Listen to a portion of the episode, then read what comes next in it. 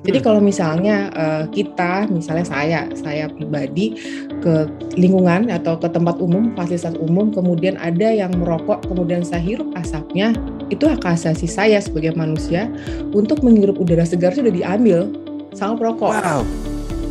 Bagaimana caranya generasi berikutnya ini tidak terpapar rokok, ya, yeah. tidak tidak terpapar asap rokok, tidak terpapar iklan rokok yang akhirnya nanti hmm. mencoba ternyata masyarakat ini banyak yang sakit karena kan kalau kita merokok tadi ada asap rokok, ada perokok pasif.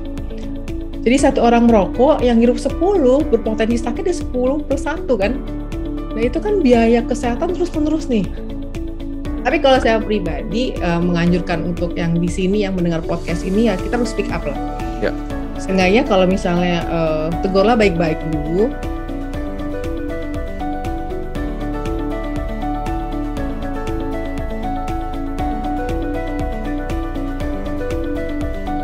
Halo semuanya, selamat datang lagi di podcast Sehat Seutuhnya bersama saya Willy Yonas. Episode podcast kali ini spesial banget, uh, mengangkat satu topik yang mungkin agak jarang diangkat. Uh, ini sekali lagi mengangkat satu topik commercial determinants of health, bagaimana efek komersil kalau di Indonesia kan ya kepada kesehatan kita dan salah satu yang berkaitan itu adalah mengenai rokok. Indonesia terkenal juga di dunia sebagai the new Marlboro country. Banyak perokoknya di Indonesia. Kalau dulu mungkin Amerika ya, sekarang Indonesia mungkin mengalahkan. Tapi nanti kita akan lihat eh, fakta-fakta uh, yang lebih uh, benar atau lebih terbaru dari yang narasumber yang kita udah undang. Dan yang akan jadi narasumber adalah Kameta Feruswati, MKM, PhDC, sekarang lagi mengambil S3 juga, doktoral di kesehatan masyarakat sekarang adalah seorang dosen di Universitas Muhammadiyah Prof. Dr. Hamka. Sudah menjadi seorang peneliti mengenai tobacco control atau segala sesuatu ini kayaknya soal rokok aspeknya juga banyak banget ya tapi sudah berkecimpung di dunia ini bertahun-tahun tadi sebelum kita mulai mungkin udah start di 2015 dan aku pikir kenapa kita sehat seutuhnya pengen mengangkat topik ini karena uh, membuat lingkungan yang bebas asap rokok itu salah satu hal juga yang perlu diperjuangkan karena mungkin ya teman-teman pasti udah pernah dengar dampak dari perokok pasif itu ada dan mungkin segimananya itu juga akan kita obrolin hari ini. Jadi aku pengen mengajak teman-teman semua supaya kita tuh lebih memikirkan juga kesehatan satu dengan yang lain. Karena kalau kita merokok ya dampaknya juga bukan buat ke diri kita sendiri gitu kan ke orang-orang yang hirup asap rokok itu juga. Jadi tanpa menunda-nunda waktu lagi, saya ingin welcome Kamita Feruswati, MKM PhDC. Halo Kamita. Halo Willy. Gimana kabarnya? Baik ya, masih semangat nih. Oke. Okay. Selalu semangat sih, selalu semangat ya. Selalu semangat kalau apalagi kalau soal edukasi ya. iya. Betul ini kayaknya kerjaan sehari-harinya aja mengedukasi terus. Jadi masih mau meluangkan waktu untuk sharing ke podcast lagi. Terima kasih banyak deh. Ya. Ini jadi mau mau kenalan dulu sedikit nih sama Kamita supaya teman-teman yang lagi dengar podcast juga lebih kenal. Ini kenapa sih Kamita itu mungkin ngambil kesehatan masyarakat dan kayaknya banyak banget meneliti soal rokok gitu kak. Iya, uh, kalau misalnya ditanya nih kenapa dan uh, kita khususkan lagi ya terkait tobacco control, kemudian uh, dikhususnya lagi terkait dengan uh, kawasan bebas rokok atau kawasan tanpa rokok, memang kalau bicara kita bicara tentang kawasan bebas rokok, sebenarnya uh, sudah ada ya. Kalau misalnya kita uh, Indonesia kan negara hukum nih. Hmm. Jadi sebenarnya menghirup udara segar itu merupakan hak asasi setiap manusia. Jadi hmm. kalau misalnya uh, kita, misalnya saya, saya pribadi ke lingkungan atau ke tempat umum, fasilitas umum, kemudian ada yang merokok, kemudian saya hirup asapnya, itu hak asasi saya sebagai manusia untuk menghirup udara segar sudah diambil sama perokok. Wow. Nah itu sebenarnya sudah diatur atau kita sudah dilindungi oleh uh, Undang-Undang Dasar. Jadi kalau misalnya saya saya uh, saya ditanya kenapa sih bergerak di bidang ini karena tadi saya mau uh, setiap orang ya setiap uh, khususnya di Indonesia masyarakat Indonesia yang menginginkan udara bebas asap rokok itu bisa dilindungi. Jadi hmm. kita ini akan melindungi ma masyarakat yang ingin menghirup udara bebas rokok itu aja. Kemudian yang kedua itu tadi ya selain melindungi diri kita, saya juga ingin melindungi anak-anak saya hmm. ya generasi berikutnya. Bagaimana caranya generasi berikutnya ini tidak terpapar rokok, ya, yeah. tidak tidak terpapar asap rokok, tidak terpapar iklan rokok yang akhirnya nanti hmm. mencoba. Jadi kan sebenarnya kalau kita bicara uh, generasi berikutnya itu akan bicara uh, mereka ini nanti akan dikasih apa nih Nah, hmm. kalau misalnya asupannya itu misalnya uh, di rumah tangga, kemudian di fasilitas umum, kemudian mereka melihat uh, rokok, ya ada yang merokok, kemudian lihat iklan, kemudian mereka terpapar asap rokok, hmm. nah ini otomatis uh, kita harus uh, concern di hal di hal itu ya. Jadi itu aja sih Willy. Jadi yang kedua uh, dua hal itu yang menjadi dasar saya. Uh, kenapa sih saya ini concern sekali dengan tobacco control? Wow, itu aku aku aku baru tahu jujur uh, bahwa ternyata itu adalah hak semua manusia, hak asasi ya. manusia untuk menghirup udara segar. Betul. Dan ini berarti sesuatu yang kita fight atau yang perjuangkan ini ya ya harusnya sebagai hak semua orang ya. Betul. Betul. Wow, ini ini Tapi cukup mind blowing sih. Betul betul. Tapi gini, uh, menjadi tantangan ya kalau misalnya saya boleh lanjut, yang menjadi tantangan kadang-kadang di Indonesia sendiri itu ada uh, unsur nggak enak nih. Iya. Untuk untuk bisa menegur orang, please saya nggak mau ngirup loh gitu. Tapi hmm. takut oh takut tersinggung, takut dia marah. Padahal itu haknya kita gitu. Nah itu yang pengen saya edukasi bahwa ayo dong bersuara kalau memang uh, kita hmm. takut terpapar asap rokok. Uh, kita nggak boleh akhirnya takut karena menyinggung padahal mereka yang merebut hak kita gitu.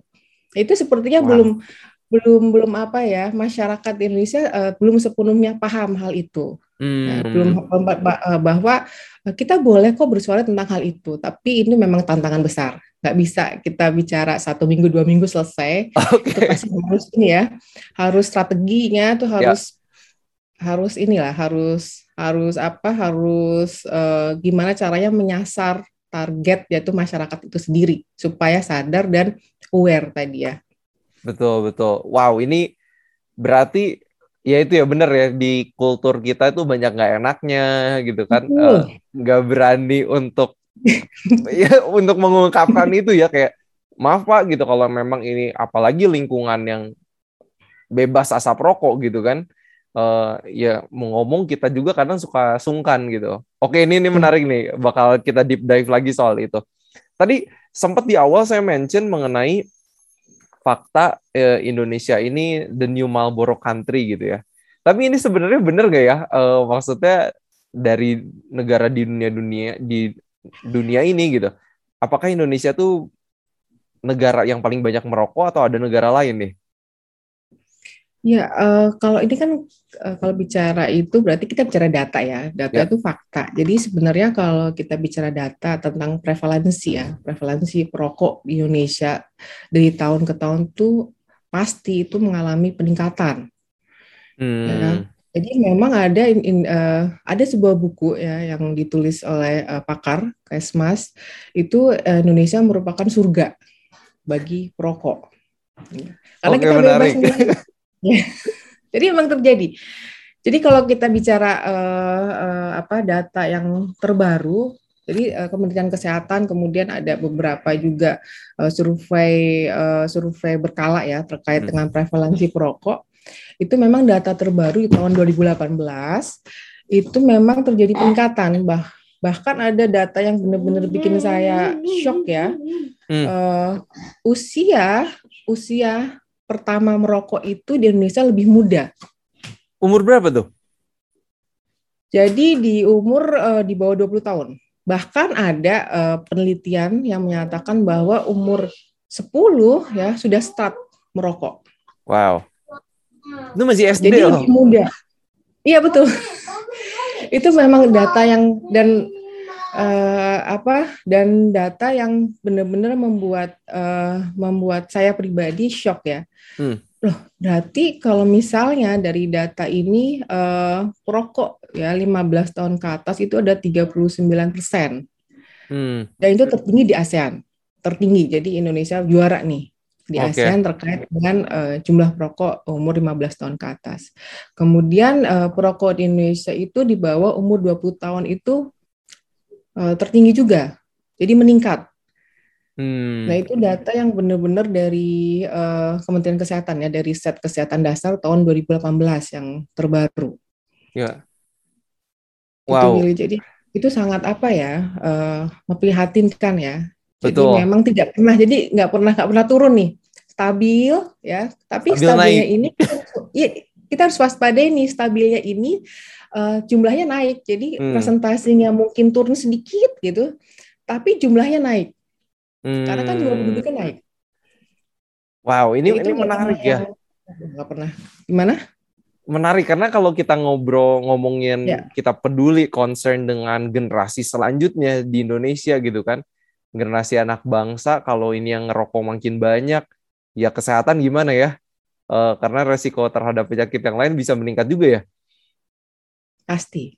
Jadi memang kalau kita bicara tentang uh, penelitian terkait uh, resiko ya, resiko hmm. penyakit hmm. tidak menular ya yang hubungannya dengan rokok sudah banyak sekali, bahkan ribuan ya. Bahkan ada banyak peneliti Indonesia menyatakan bahwa uh, apa jumlah ya atau besar atau biaya ya biaya yang dikeluarkan oleh pemerintah terhadap penyakit akibat rokok itu sangat luar biasa. Hmm. Sangat luar biasa. Jadi memang kalau kita bicara rokok tuh akan banyak sekali ya eh, apa yang harus kita yang harus kita ini yang harus kita diskusikan. Pertama adalah tadi eh, bagaimana kita menyadarkan masyarakat bahwa hmm. asap rokok itu berbahaya. Yang kedua adalah kalau sudah merokok itu ada potensi sakit. Hmm. Nah, sakit ini harus ditanggung nih oleh negara. Betul. Jadi ada kerugian negara karena ada dampak merokok itu.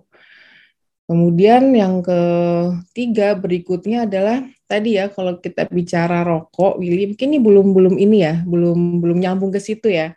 Hmm. Otomatis kita akan bicara tentang ekonomi juga. Makanya kalau okay. ada di public health, iya public health itu ada uh, apa uh, bidang ekonomi kesehatan. Nah itu pasti hmm. kalau kita bicara ekonomi kesehatan, kita akan mengupas tuntas terkait dengan uh, ekonomi kesehatan di tobacco control ini itu nggak bisa terlepas. Jadi nggak hanya kesehatan saja kalau kita bicara rokok atau tobacco control, tapi kita ya. juga bicara tentang ekonomi ini. Betul, kayaknya semakin aku banyak baca gitu dan denger ya kayak ngobrol sama Kameta gini, memang menyelesaikan masalah kesehatan publik tuh kompleks gitu ya. Oh, kompleks uh, sekali. Jadi semua aspeknya harus dipertimbangkan gitu kan, mungkin dari behaviornya, tapi juga dari sisi ekonomi, dari sisi pendidikan. Wah ini kayaknya banyak banget. Nah, yang aku tadi pas awal tadi kita udah sempat mention bahwa ini hak asasi semua manusia itu untuk menghirup udara segar. Tapi sebenarnya mungkin buat teman-teman yang lagi dengar podcast ini supaya lebih aware lagi, seberapa buruk sih dampak dari rokok pasif? Mungkin yang sering didengarkan perokok pasif bahkan bisa lebih buruk daripada perokoknya itu sendiri gitu. Nah ini yang benar gimana sih? Betul. Jadi kalau misalnya kita bicara dampak buruk perokok pasif uh, dari penelitian ya, dari penelitian di artikel yang sudah ada itu memang uh, lebih lebih uh, berisiko. Jadi hmm. perokok pasif itu lebih berisiko. Karena kenapa sih lebih berisiko kalau perokok aktif? Sebenarnya kalau kita pakai ini ya uh, uh, perumpamaan kalau rokok aktif kan dikeluarin tuh. Ya. Kan yang nggak ditelan sendiri, keluarin.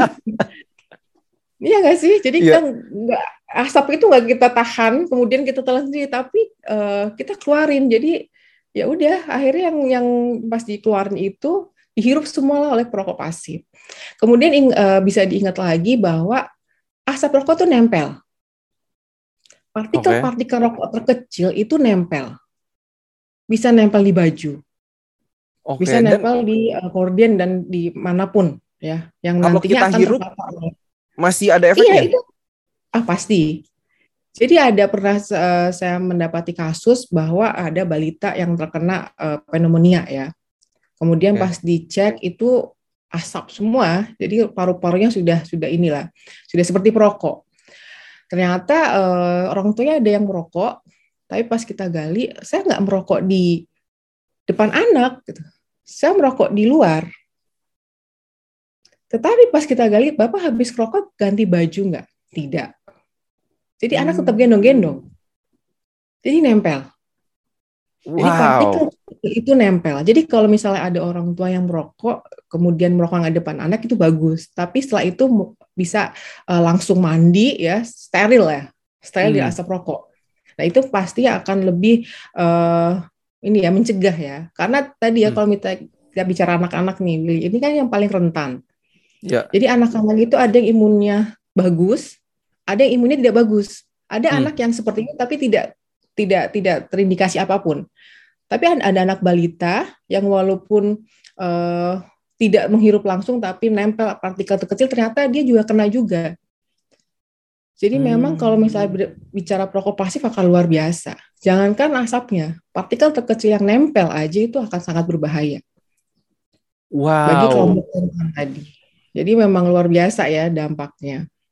Wah, teman-teman ini mungkin juga pengetahuan baru nih buat teman-teman bahwa partikel yang nempel di baju kalau itu kecium sama anak atau bayi yang tadi iya. digendong aja itu bisa iya, mempengaruhi bisa. sampai segitunya ya. Betul, betul. Wow, ini Jadi ini mind blowing. Nih. wow, itu mind blowing banget. Itu mind blowing banget. Jadi ini cukup ngeri uh, dampak rokok dan ya itu ya kalau kita ngomongin tadi seberapa dini orang-orang anak-anak di Indonesia merokok itu ngeri juga sih daerah rumah ya teman-teman juga di daerah rumah masing-masing gitu kan ngeliat anak-anak iya, muda ke warung-warung gitu kan udah bisa beli rokok ya tanpa nunjukin KTP gitu. Biasa kan kalau di luar negeri harus nunjukin KTP gitu kan. Usia berapa baru boleh di sini? Ya mungkin nggak tahu ya nanti kita ngobrol nih apakah aturan udah ada tapi implementasi yang belum atau gimana nih? Nah, tapi kalau ngomongin soal lingkungan bebas rokok, sebenarnya ada daerah apa aja sih yang sebenarnya itu memang sudah harus bebas dari asap rokok? Ya, uh, sebenarnya terkait kawasan ya, kawasan hmm. tanpa rokok. Jadi kalau di Indonesia itu sebutannya kawasan tanpa rokok, tapi kalau kita keluar namanya smoke free zone ya. ya. Tapi bukan asap, tapi kalau di Indonesia itu tanpa rokok. Jadi ada tujuh kawasan tanpa rokok uh, di Indonesia. Jadi diatur lewat undang-undang. Jadi memang sudah kuat sekali sebenarnya kalau misalnya kita bilang pemerintah, sebenarnya pemerintah sudah uh, melalui Kementerian Kesehatan ya, itu sudah bagus sebenarnya. Banyak langkah-langkah yang sudah dilakukan. Hmm. Salah satu langkah yang paling penting adalah adanya undang-undang yang hmm. mengatur terkait dengan kawasan tanpa rokok. Jadi ada tujuh tujuh kawasan tanpa rokok pertama adalah kawasan pendidikan ya fasilitas pendidikan kemudian ada fasilitas ibadah ya tempat ibadah tempat bermain anak kemudian ada pelayanan apa eh, kesehatan ya pelayanan kesehatan kemudian eh, fasilitas-fasilitas umum jadi fasilitas jadi kalau misalnya kita lihat di eh, tujuh kawasan tanpa rokok di undang-undang memang eh, tadi yang saya sebutkan Nah, di undang-undang itu sebenarnya mengamanatkan juga ke daerah. Oke. Okay. Jadi daerah itu di Undang-Undang Nomor 36 Tahun 2009 tentang kesehatan itu diwajibkan untuk adanya peraturan daerah. Peraturan hmm. daerah tentang kawasan tanpa rokok itu wajib. Jadi seharusnya sekarang ini dari 2009 sampai 2022 sudah hampir 12 tahun ya, 12 hmm. tahun lebih malah uh, seharusnya perda itu tentang KTR sudah ada nih di 500 sekian per uh, daerah. Hmm. Nah di daerah itu nanti akan sendiri Willy, uh, sendiri akan uh, di, disesuaikan dengan kebutuhan daerahnya. Misal di Kabupaten Bogor, eh sorry Kota Bogor hmm. itu kawasan olahraga ditambahkan, okay. ditambahkan. Jadi nanti untuk kawasan uh, tanpa rokok di undang-undang ada tujuh. Kemudian nanti di Perda itu akan disesuaikan dengan kebutuhan daerahnya. Hmm. Yang pastinya adalah kawasan-kawasan di mana adanya masyarakat umum atau kawasan-kawasan publik, hmm. kawasan dari orang lain. Itu di uh, di undang-undang, itu juga kawasan uh, tanpa rokok di undang-undang. Ya. Dan nanti di daerah akan disesuaikan di daerahnya. Jadi kalau misalnya di sini ada teman-teman podcast ini misalnya tinggal di Bogor, Kota Bogor, eh, Kota Bogor ada uh, olahraga loh gitu. Hmm. Nah, itu adalah sesuaikan dengan masing-masing daerah. Gitu, Oke. Okay. Ada tujuan. Jadi tiap kota misalnya kayak kota Bandung sama Bogor gitu kemungkinan besar juga bisa aja ada perbedaan ya. Iya, ada penambahan. Jadi tujuh kawasan dia tambah nih. Oke, tergantung Sebenarnya kebijakan. kawasan, iya. Ya. Tergantung kebijakan daerah itu ya. Betul. Betul. Yang penting fasilitas umum ya yang mau ditonjolkan mana nih ya di setiap daerah. Hmm, oke. Okay. Nah, ini menarik ya. Uh, karena yang sering didapati yang masih aku suka lihat gitu kan uh, salah satu tempat umum mungkin di public transportation gitu di kendaraan hmm. umum dan iya. sering kali ya mohon maaf tapi kayak malah supirnya yang rokok gitu karena ini ini gimana ya cara membuat atau mengedukasi orang Indonesia tuh jadi lebih considerate atau memikirkan orang lain gitu. Ini gimana nih kira-kira Kak Behita nih? Iya, jadi kalau misalnya kita bilang uh, terkait dengan tadi ya, kalau misalnya kita bilang public health ya kesehatan masyarakat, otomatis yang tumpuan yang paling utama adalah kesadaran masyarakat ya. Hmm. Jadi gimana sih masyarakat itu sadar? Tapi kadang-kadang juga uh, kasusnya, misalnya tadi ya ada ada driver di uh, angkutan umum, misalnya masih uh, apa merokok gitu kita pastikan dulu dia tahu nggak sih sebenarnya rokok ini atau asap rokok ini berbahaya atau dia tidak tahu. Kan ada okay. dua nih orang rokok, antara tahu tapi tetap merokok atau dia sebenarnya nggak tahu. Hmm. Nah itu kan juga harus beda nih uh, pendekatan atau intervensi. Yeah. Jadi kalau misalnya kita bilang gimana sih masyarakat supaya hidup sehat, gimana sih masyarakat supaya tidak atau berhenti atau tidak memulai merokok, otomatis kita akan mulai dari mengedukasi Hmm. Itu satu-satunya jalan sebenarnya. Mengedukasi, setelah mengedukasi, kemudian adanya peraturan. Nah, saat ada pelanggaran, misalnya kita di, uh, saya contohkan saja untuk uh, apa uh, driver angkutan umum, saya pernah sendiri, saya per, sendiri itu pernah uh, penelitian di Kota Bogor. Ya. Oke. Okay. Jadi Kota Bogor itu salah satu kota yang menjadi uh, percontohan nasional untuk kawasan tanpa rokok sebenarnya. Oh. Ya, jadi Kota Bogor menjadi percontohan nasional. Jadi saya pernah penelitian di situ dan saya pernah ikut di piring. Jadi ada tindak pidana ringan yang dilakukan oleh Pemkot Bogor terhadap uh, kawasan tanpa rokok. Jadi saya ikut nih, misalnya hmm. uh, ke terminal. Itu saya bersama jaksa, bersama kepolisian, hmm. bersama uh, Satpol PP, itu uh, akan menindak pidana ringan bagi orang-orang yang merokok di fasilitas umum. Itu oh. salah satu supaya mereka sadar nih atau ada jerak karena ya. kalau di Kota Bogor uh, bisa diyakinkan bahwa seluruhnya tuh sudah terpapar kok sosialisasi. Kita sudah selesai dalam tahap sosialisasi kalau di kebijakan. Setelah hmm. sosialisasi, hmm. apabila ada pelanggaran, otomatis kita akan ke ranah sanksi apabila hmm. diatur dalam perda. Jadi kalau di peraturan daerah kan ada sanksi. Ya. Nah di Bogor itu sudah jadi tindak pidana ringan satu bulan atau satu tahun berapa kali itu dilakukan terus menerus. Rutin jadi, ya? Uh, rutin. Jadi kan itu pidana sebenarnya. Pidana itu bisa dipenjara ya atau kena sanksi administrasi atau denda. Oke. Okay. Nah di Kota Bogor itu sudah lumayan besar loh dendanya. Maksudnya jumlah dendanya itu lumayan besar. Berapa tuh? Masyarakat masyarakat masyarakat yang uh, melanggar ya. Itu salah satu jadi jadi ada sosialisasi setelah sosialisasi selesai otomatis kan harus ada law enforcementnya. Betul. Udah Apabila fair ya. Sudah orang lain. Betul. Karena udah dikasih edukasi, udah mengerti gitu kan, udah dapat hmm. informasinya. Hmm. Kalau masih melanggar ya berarti ada sanksi. Nah itu dendanya berapa tuh? Penasaran? Dendanya tuh jadi kalau di kalau di perdanya kalau nggak salah itu sekitar seratus ribu sampai lima ratus ribu. Oke. Okay. Tapi nanti pas pas jadi agak unik sih. Jadi saya punya pengalaman itu unik ya. Jadi ada yang uh, ketahuan merokok, kemudian ada jaksanya jadi hmm. kita bikin tenda, jadi langsung di sidang situ. jadi harus ini uh, berapa gitu Jadi langsung bayar di situ, udah. Oh. Jadi memang langsung langsung situ selesaikan. Jadi kalau misalnya mereka mau pidana ringan kan harus ada ada ada uh, penjara ya berapa hmm. berapa bulan atau harus penuh sekali ya otomatis oh. penuh jadi tapi memang uh, kalau terkait uh, tentang rokok ini kita memang uh, berusaha sekali nggak sampai ke situ sebenarnya hmm. nggak hmm. sampai harus uh, tindak pidana ringan yang kita mau sebenarnya masyarakat sudah sadar sampai tidak ada nih tindak pidana ringan yang seperti ini karena hmm. kan sebenarnya juga. Merugikan masyarakat kan harus bayar sanksi yang tidak sedikit Betul. jadi yang kita harap nggak sampai sini deh. Tapi gimana saat sosialisasi sudah sadar, dan itu memang susah ya. Uh, kita kan kalau misalnya kita bicara public health atau tadi uh, Will, uh, Willy uh, Health Ministry ya, yeah. kita kan bicara ke, ke orang sehat nih, Betul. belum sakit nih. Nah itu sangat luar biasa. Misalnya, susah misalnya ya. Rokok, jangankan orang yang nggak kenal, keluarga deket aja itu sangat susah. Ya, yeah. misalnya ada perokok, dia masih sehat. Ini ngerokok yang masih satu, satu hari satu bungkus, dua bungkus, dia masih sehat kita mau ngomong kayak apa pun pasti ada counter argumen dari dari perokok. Hmm. Jadi memang kalau saya pribadi saya akan lebih concern bagaimana sih mencegah anak-anak ini tidak terpapar. Karena kalau kita hmm. bicara yang sudah adiktif itu akan sangat susah. Jadi pendekatannya harus benar-benar uh, sabar ya, bertahap. Betul.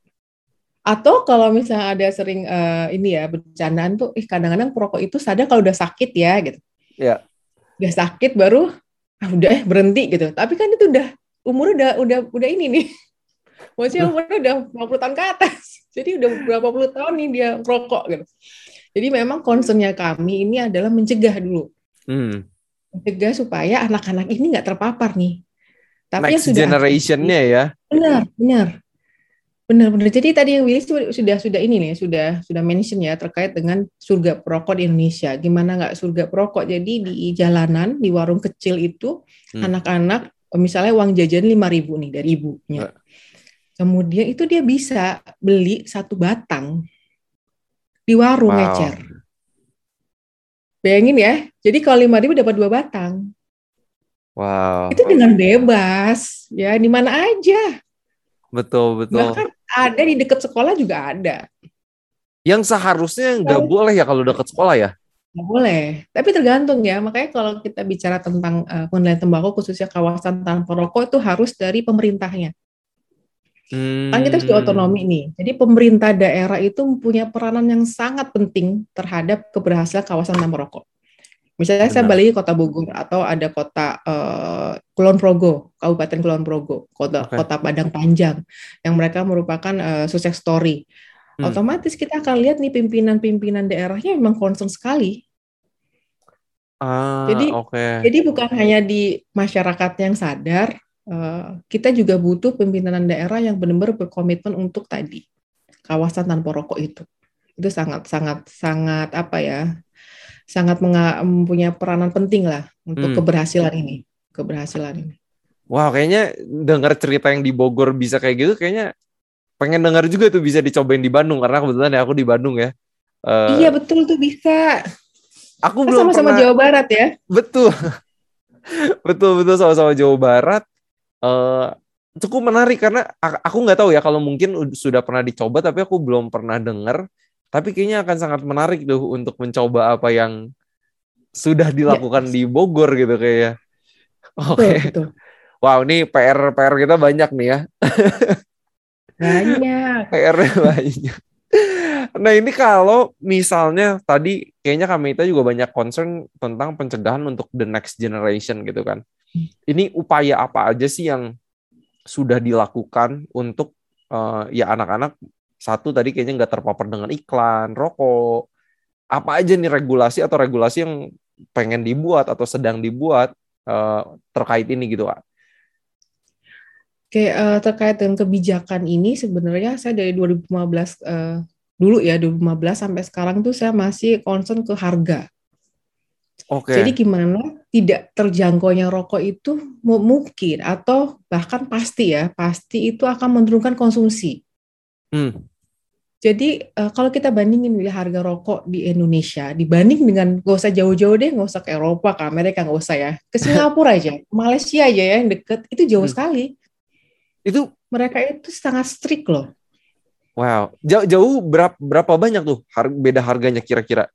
Jadi jadi kalau misalnya kita lihat ya, kita lihat perbandingan. Dulu saya pernah saya, saya, saya pernah bikin matriksnya itu memang Indonesia paling murah. Jadi kalau di Singapura itu mungkin tiga kali lipat ya dari Indonesia. Wih. Paling murah di sana tiga kali lipat. Jadi dan di sana nggak mungkin ada eceran tadi. Oh iya, harus satu bungkus emang langsung. Jadi jadi setelah harga harga rokok naik, banyak ya penelitian kami sendiri pernah uh, membuktikan bahwa kalau misal harga naik 50 ribu itu akan okay. berhenti. Oke, okay. dari masyarakatnya itu sendiri udah bakal kayak ya udah nggak akan dibeli gitu ya? Iya, jadi pas itu penelitian ya terkait dengan survei itu ditanya nih kalau dua puluh ribu masih ngerokok nggak bu masih? Gitu. Kalau tiga puluh ribu masih ngerokok nggak pak ibu gitu ya?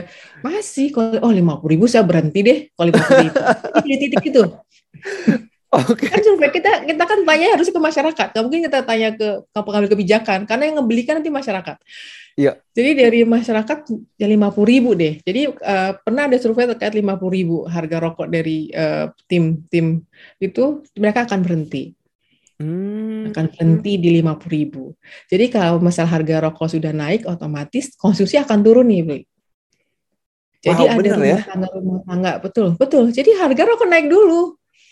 Jadi gini kalau misalnya kalau misalnya saya kontra argumen ya misalnya dengan uh, perokok misalnya kenapa sih nggak ditutup ade aja uh, industrinya misalnya yeah. kalau nggak boleh tutup aja itu sering sekali itu sering sekali saya kalau ketemu sama yang uh, uh, apa uh, apa uh, perokok hmm. atau yang kontrak dengan tobacco control pasti akan kontrol argumen seperti itu ya udah tutup aja industrinya hmm. selesai itu nggak menyelesaikan sebenarnya yang harus yang kita harus selesaikan adalah konsumsi konsumsi turun nih. Hmm. Ya, kalau kita bicara negara luar, kenapa sih banyak negara-negara yang akhirnya tidak ada lagi industri rokok atau sedikit? Ya karena masyarakatnya sadar, bukan industri ditutup. Hmm, oke, okay. ya, kan? ya, ya, ya, ya. Kalau nggak ada pembeli ya, ya pasti ya, iya. lama-lama, iya, iya, benar. Iya, itu udah pasti ya. Jadi harus konsumsi rokok turun dulu nih. Kalau nggak mau ada asap rokok, ya nggak ada yang ngerokok kan?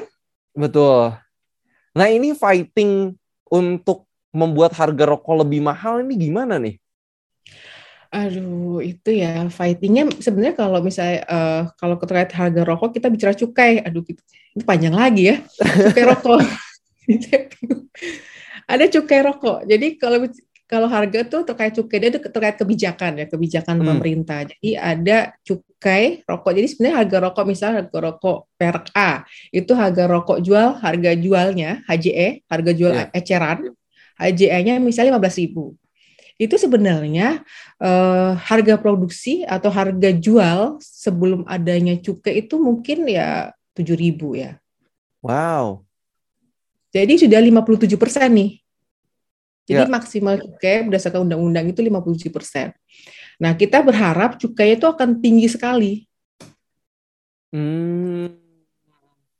Jadi cukai tinggi. Jadi kalau misalnya ditanya ya otomatis uh, langkah kita yang sudah kita sudah kita lakukan adalah gimana caranya menaikkan harga rokok dengan menaikkan cukai cukai rokok.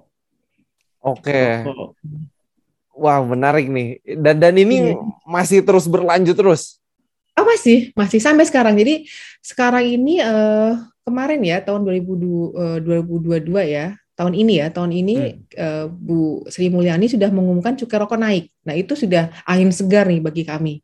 Hmm. Oh kalau cukai rokok naik, otomatis harga naik nih, walaupun ya harganya itu bukan belum belum sesuai target kita nih 50 ribu hmm. misalnya. Belum belum ya masih jauh. Tapi pas pemerintah eh, kebijakan pemerintah ada menaikkan harga rokok otomatis kita ada angin segar bahwa oh pemerintah concern juga nih terkait dengan uh, kenaikan harga rokok untuk menurunkan konsumsi. Hmm. itu. Jadi kebijakannya harus ke ranah ini ya ke, ke ranah uh, fiskal ya. Kebijakan fiskal nih. Kalau harga berarti ke fiskal ya ke, ke ranah fiskal Wow, ini ini perjuangannya berat nih ya, tapi nggak boleh pesimis ya kayaknya ya. Untuk... Iya berat. jadi uh, perjuangan kami itu mulai direvisi. Jadi undang-undang cukai kalau bicara sedikit ya, kalau diperbolehkan ya. Boleh banget, uh, boleh banget. Ada namanya undang-undang cukai. Nah, undang-undang hmm. cukai ini yang menentukan harga rokok. Nah, di undang-undang cukai ini di Indonesia maksimal itu 57% dari HJE tadi, harga jual eceran.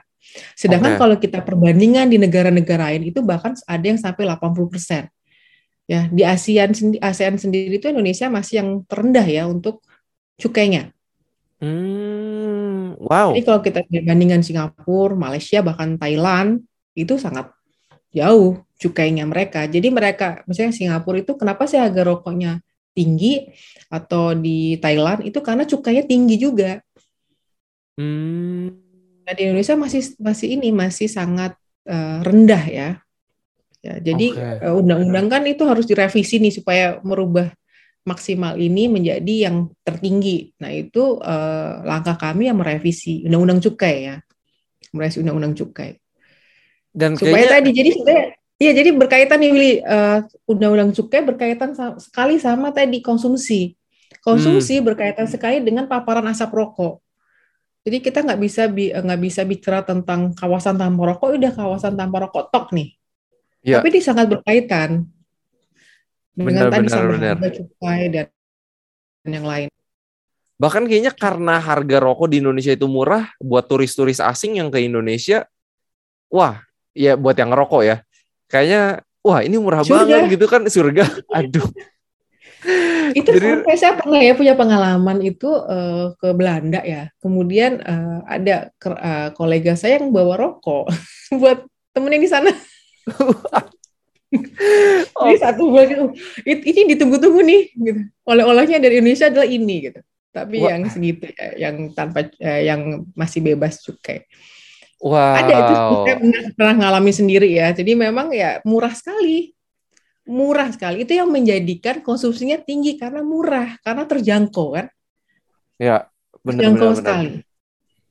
Ini selain dari naikin harga kira-kira untuk mencegah generasi selanjutnya untuk enggak ngerokok ini apalagi nih yang yang ibu eh Kameta ini anggap mungkin ini kayaknya efektif juga nih gitu pelarangan iklan. Nah ini dari teman-teman Tobacco Control itu sudah sangat ya sudah sangat gigih ya untuk hmm. melarang iklan rokok. Jadi ada penelitian nih dari uh, peneliti ya dari teman peneliti bahwa sebenarnya uh, ada ya hubungan antara keinginan untuk merokok dengan iklan yang ada di uh, gadget. Oh, Oke, okay. gadget ya. Kalau di TV kan kayaknya regulasinya udah ada ya.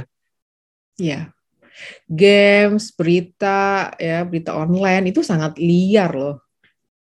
Oh iya, itu itu itu apa nah. belum terregulasi sama sekali atau atau mulai?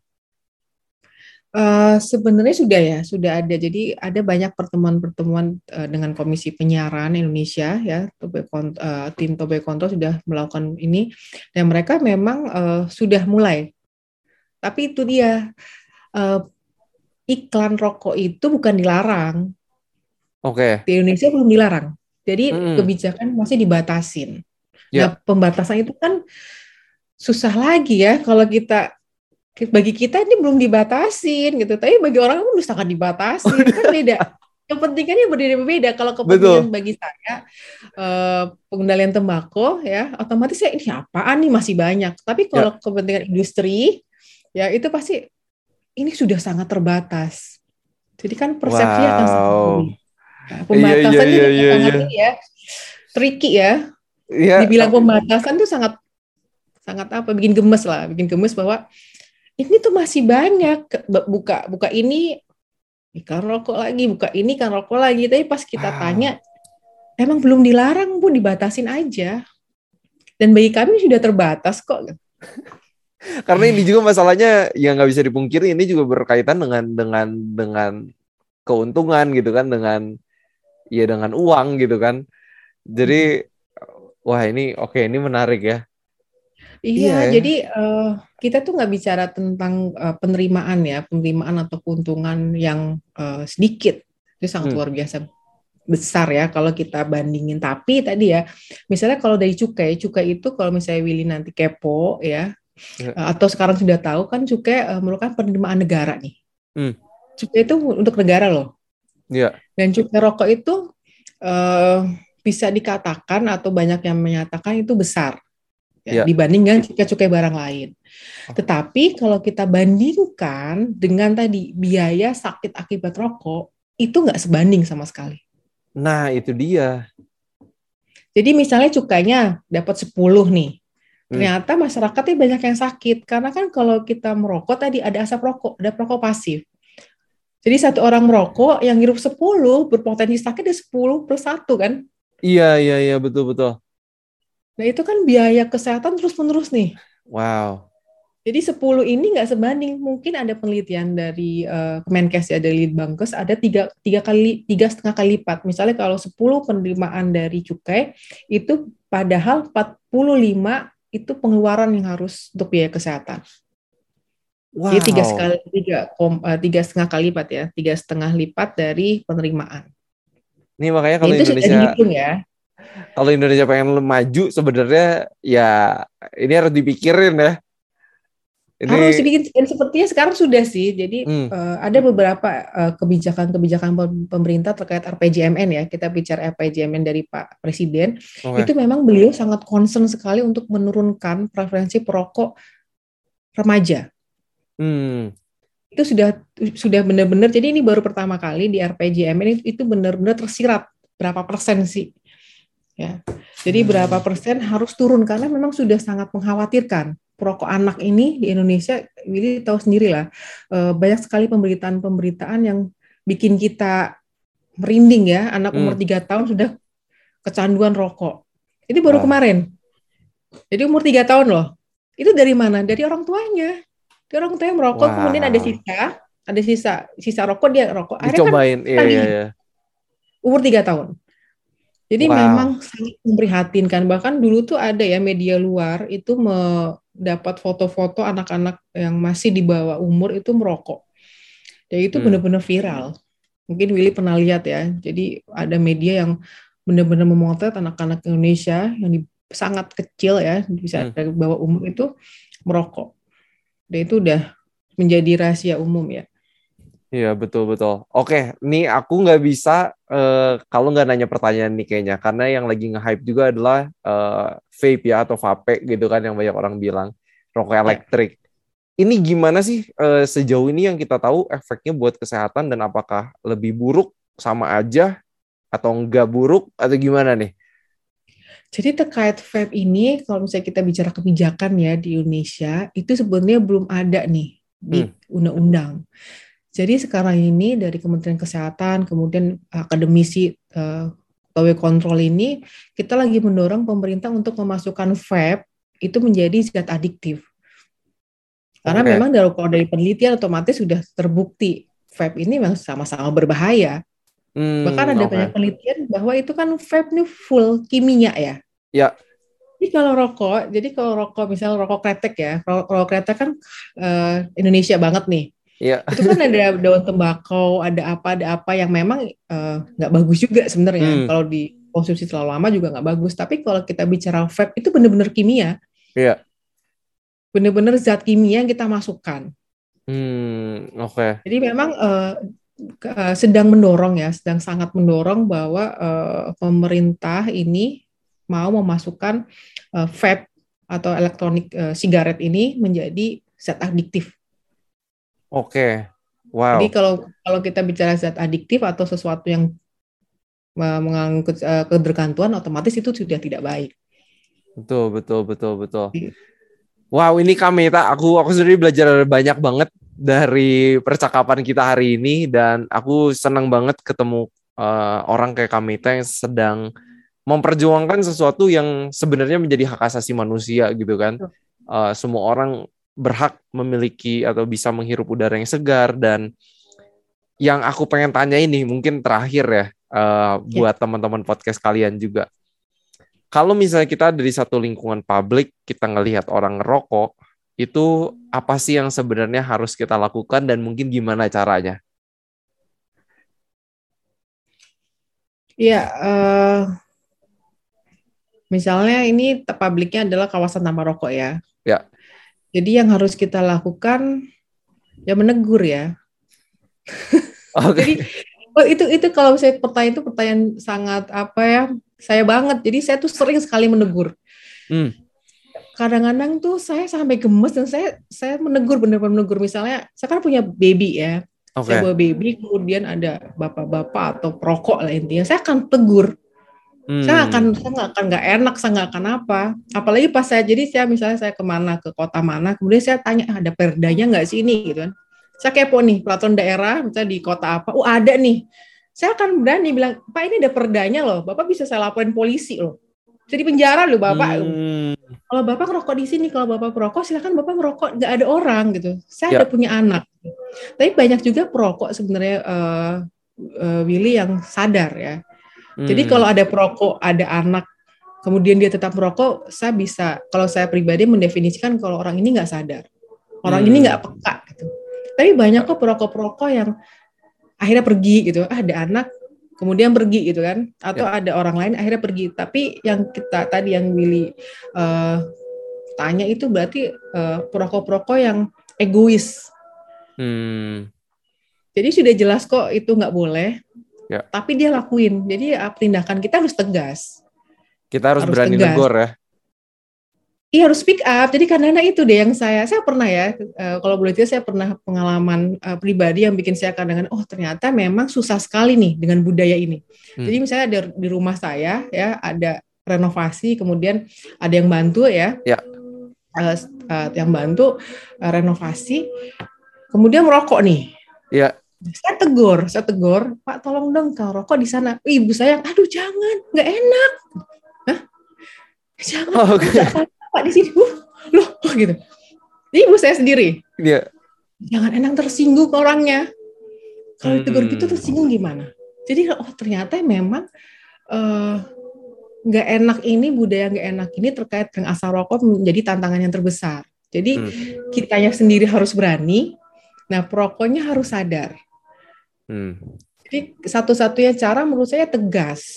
Terus tapi kadang-kadang gini ya, eh, mungkin eh, Willy pernah ada ibu-ibu yang menegur kemudian malah eh, nggak terima. Ya. Ya kasusnya. Kemudian malah di pengadilan. Hmm. Jadi kan kita memang sangat susah ya. Eh, Galau gitu kan ini. Iya, Oh, ini gitu. gimana nih? Tapi kalau saya pribadi eh, menganjurkan untuk yang di sini yang mendengar podcast ini ya kita harus speak up lah. Ya. Seenggaknya kalau misalnya eh, tegurlah baik-baik dulu. Kemudian kalau dia kan ada nih saya pernah kok ngalamin ya yang bener-bener yang ya ini rokok-rokok gue, belum gue gitu kan. Ada pernah, saya pernah serius saya pernah.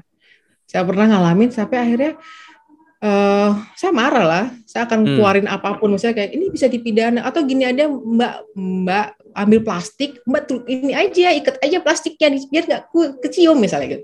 Sampai Ya. seperti itu. Sampai seperti itu saya pernah menegur sampai seperti itu karena ini gimana sih nih gitu kan. Hmm. Kok dia malah enak merasa ini hak gitu. Padahal saya juga punya hak. Dan itu Hmm. memang dina- dinamikanya mungkin yang pernah di sini menegur dan eh, mendapatkan perlakuan seperti itu ya jangan menyerah sebenarnya. Ya. Tetap aja. Karena itu hak kita kok dan sudah ada di undang-undang. Nah itu yang kadang-kadang eh, masyarakat nggak tahu Willy Pak. Hmm. Eh, kita dilindungi oleh undang-undang saat kita eh, me- me- apa, memperjuangkan hak-hak kita untuk tidak menghirup asap rokok. Itu kadang-kadang eh, banyak masyarakat yang tidak tahu atau tahu tapi ya tadi ya eh, menghilangkan budaya yang nggak enak ini memang sangat luar biasa. Oke. Gitu deh. ini ini take take home message yang bagus banget buat teman-teman jangan takut untuk speak up Uh, karena ini juga kalau kita berani menegur juga ini bukan buat kebaikan kita aja sebenarnya buat orang-orang yang lain yang ada di sekitar kita juga gitu jadi teman-teman uh, ayo jangan gak enakan kalau memang itu ya udah jelas ada secara hukumnya backup hukumnya juga Iya. ada ayo kita lebih peduli lagi sama kesehatan orang-orang sekitar kita Um, speak up uh, jangan takut untuk membuat melakukan sesuatu kebaikan juga buat orang lain sekitar kita Kamita keren banget aku terima kasih banyak Kamita you. sudah Juga. banyak meneliti berjuang juga buat masyarakat Indonesia untuk me- menjadi lebih sehat dan keep fighting uh, jangan menyerah terus berjuang buat masyarakat deh Ya pasti ya nggak akan menyerah insya Allah. amin amin Ya. Oke teman-teman, kalau teman-teman ada yang merasa terberkati, eh, dapat insights dari podcast ini, tolong bagiin ke teman-teman yang lain eh, supaya mereka kita semua lebih aware, lebih teredukasi, lebih mengerti, lebih peduli. Dan seperti biasa, harapan saya semoga kita sehat seutuhnya. Amin. Ya.